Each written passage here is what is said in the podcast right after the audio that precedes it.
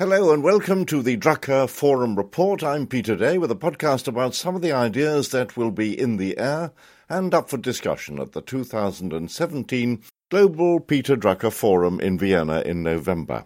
And for this podcast, I'm back with Allyson Stewart Allen.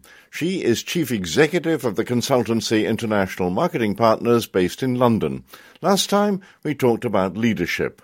But the conversation then continued with more about Professor Peter Drucker himself, and first, this year's forum theme. It's the highly topical one Growth and Inclusive Prosperity.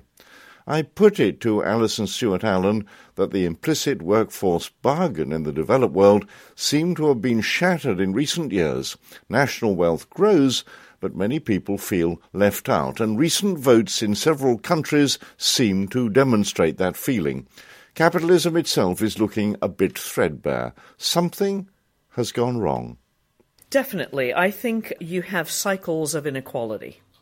And I think we're in the middle of, and I don't think we've peaked yet either. But I think you have these huge differences of income, of advantage, of access to education, and access to healthcare, and access to what people think should be afforded them if they pay tax and they're employed in their country. And as inequality continues to grow, it's actually going to get worse.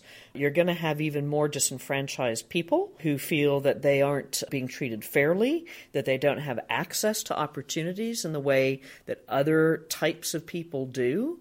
And until you bring whether it's salaries or it's gender diversity in the boardroom or whatever fixes it is, until you equalize a little bit more, you're going to continue to have pushback from the people that are feeling profoundly economically excluded. And pushback, maybe it's fairly sort of controlled at the moment, but pushback when inequalities go on and on and make themselves more and more felt becomes unrest, revolution, doesn't it? We only have to look back to France 200 years to see that. Absolutely. And therefore, business leaders need to be paying attention to the perception of inequality in their own staff. So there's a lot of news recently and increasingly with more transparency about corporate pay. Thanks to the internet, we are seeing multiples of pay difference between the top jobs and the lowest jobs in a company on the magnitude of hundreds of times. I think one or two are thousands of times, or a thousand times anyway, in America. But also in Europe, maybe not to the same extent in Europe, but certainly these multiples are worrying, and these multiples are now out there in the public domain. They weren't in the public domain 20, 30 years ago. We didn't have the technology to communicate this information. And it's all very well for you to talk about that to the people who hire you to advise them, but the rise of the robots mean that the disadvantaged class is going to become even more disadvantaged, is going to be out of work. I'm not sure. I think we're talking about the types of skill sets that robots won't be able to do. So, yes, AI is making huge advances. And yes, the forecasts are that robots will be able to do many of the jobs that blue collar. Ah, they're already doing that. Cars are made by robots now, not yeah. by people. Uh, no, I'm talking about uh, the disadvantaged class going up into the educated classes, the people who process figures and statistics, the people who do medical work because the a medical doctor can find far more uh, evidence of what you're suffering from and how to treat it than can any specialist from this millions of patients online. The, the law is going to be disrupted by it, all sorts of things. This is a very wide class that's going to be uh, eclipsed by robots in the end. Potentially. But the challenge is making sure that there is some connection between the world of work and what is fulfilling and what customers want. Educational institutions ensuring that they are training and educating their graduates on topics and in areas and domains that'll be very hard for robots to replicate. At the end of the day, business is about relationships. It's about human interaction. It's about human exchanges. There was a fantastic talk I heard recently at the TED conference in London, and one of the speakers said, Every contact leaves a, leaves a trace. So every human interaction leaves a trace on another human being when it comes to robots, robots are there mostly to do a lot of the tasks that maybe humans either don't want to do or are low value adding. I'm not so convinced robots will take over the world. But every human action now leaves a trace on the mainframe, on the, the computers in the clouds. Vast banks of data that haven't existed in the world before. They are leaving a trace that way, but they're not leaving emotions. So, you know, if you think about this point. Come back in 20 years' time and tell me that when the machine has developed emotions. I would be delighted. I hope you'll invite me. now, you worked with Professor Peter Drucker. Not many people at the Drucker Forum actually encountered him, did they? No, I don't think they did. Peter was my professor of strategy at Claremont, where I did my MBA, and I was there many years ago, 1983 to 1985, and he was just such a visionary even then. I mean, I my challenge was trying to find a topic I could write about for his course because it required writing a paper at the end of the term. You've got it here somewhere. I do indeed. In fact, it was written in April 1984 and it was called Social Responsibility A Report. And in 1984, social responsibility of for corporations had not even been coined as a phrase. Now we know it's corporate social responsibility, but in 1984, when I was doing the research for that paper, I was interviewing companies from the West Coast, from Los Angeles, asking them, you know, what do you do to give back to your community? How do you embed yourself as a corporate in this geography where you're doing business?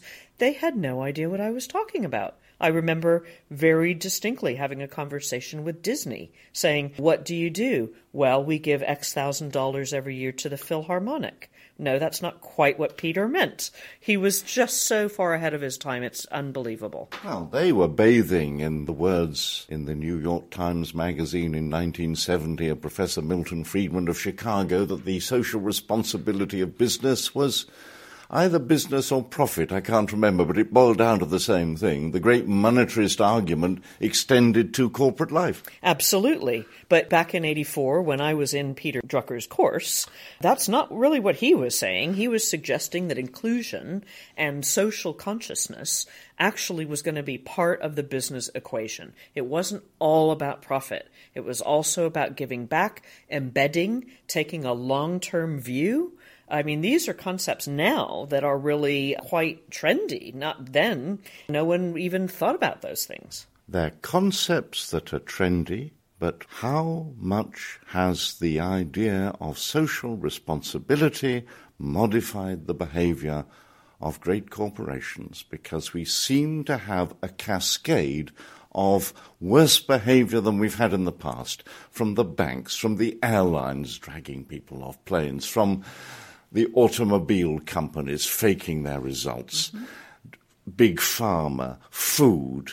That's another reason why capitalism is looking pretty tatty because they say one thing and do exactly the opposite. Yes, I think business has a lot to answer for. And if you look at some of the statistics and tracking studies, so for example, Edelman has an annual trust barometer, which is very insightful. And if you look at the trend line over the last 13 years that they've been doing the study, you see year on year that the reputation and faith put by informed publics in business and business leaders is going off a cliff. It's terrible. We've never had a crisis like this in terms of trust in business like the one we're having at this very moment in time. And the tools are at our disposal.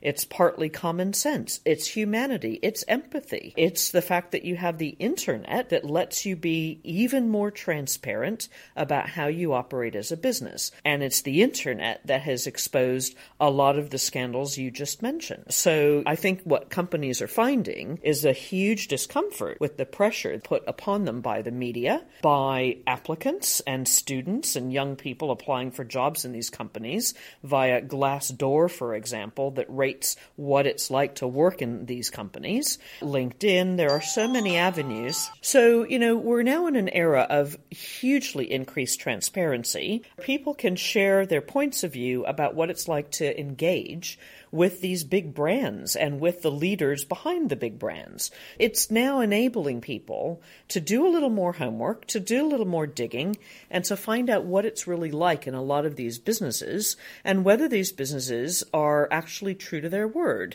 They make promises about social giving, about social enterprise, about um, our stakeholders, whatever that means. Who knows what it means, but anyway, it sounds good. It does. But we can now check up on whether these companies are delivering on these promises and check how hollow or not they are. And yet they seem to be getting away with a lot. So all this transparency is not at the moment bringing them to heel.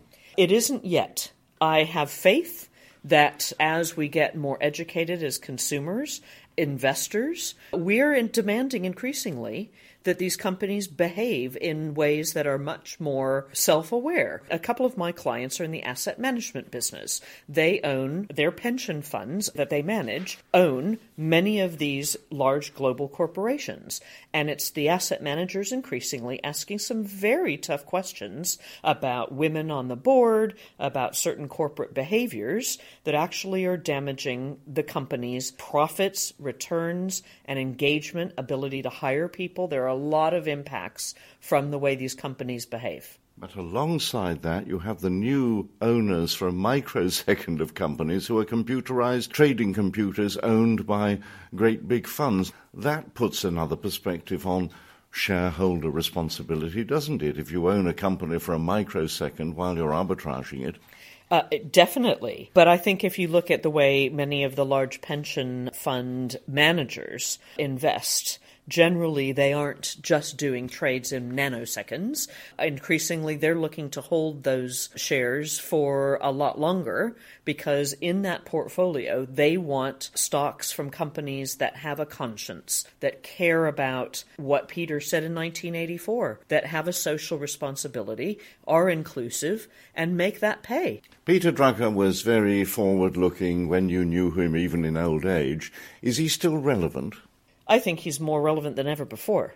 If you think about a lot of the ideas that he put forward up until he sadly passed just after the millennium, his view of the mechanics of business, the way business leaders need to think holistically, not just focused on the bottom line. He was a systems thinker that is now ever more relevant because now we're in a system in business that's much bigger than it has ever been before. And that complexity in the system is going to continue to increase. Have business schools woken up to how changed a world they are operating in? They're still producing, or seem to me to be producing, very confident people who pay a lot of money for a group of associates they will be with for the rest of their lives. The tools, very clever people with the right tools, impressed by the right professors, and this overweening self confidence. And they're then sent out into the world and they do jolly well, but they're not given an overview of what a company does. Hence, maybe the subprime crisis. It was people doing, to the best of their efforts, fantastic things in packaging up dodgy loans and making, then selling them on to people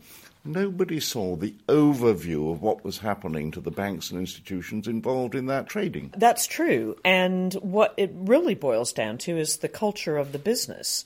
It's the culture of the companies that were rewarding short term behaviors. The reason that you had these subprime mortgage packages and these creative instruments like credit default swaps and COCOs, etc., was because the people that created those instruments inside the banks who were, cleverly trained at clever business schools. Yes, but they were rewarded for that behavior. They were rewarded for coming up with these innovations, if you want to call them that, of clever financial instruments because they got bonused for these. So, of course. The curse of the bonus, then hmm, you're going to do things where you're going to get rewarded, and you're not going to do things where you're not rewarded. And I think what has hopefully started to become a wake up call for financial institutions, maybe we're not there yet, I'm not sure, but Many of them now are much more aware of the fact that they rewarded the wrong behaviors. And in part, that goes a long way towards explaining why people went to the extremes they went to to try to package bad loans. Once upon a time, companies were known mainly for the things they made or the services they produced. Something happened in the 80s when they started being rewarded for managing companies and the accountants moved in. So you had accountants running companies leaked out from America to the rest of the world in a way that didn't happen before. Germany and Japan, engineers still run companies, and it's a different world, isn't it? Um, I'm not sure that the accountants in American corporates are consistently those that make it to the top. Actually, my view is that accountants and finance backgrounded people run British institutions and you Anglo-Saxon get, capitalism, they call it in France, don't they? They do, but I do think if you look at where CEOs come from in the States versus you look at where CEOs come from in British companies, you have a much more diverse mix, interestingly, in America. They come from sales, they come from business development, they come from marketing, they'll come from occasionally HR, not that often. They may come from finance, but there's much more diversity in terms of functional background in America than generally this side of the Atlantic. Many thanks again to Allyson Stewart Allen. She is chief executive of a consultancy called International Marketing Partners, and she's one of the participants in the ninth annual Global Peter Drucker Forum taking place in Vienna in November. More podcasts with people other than Allyson coming up soon.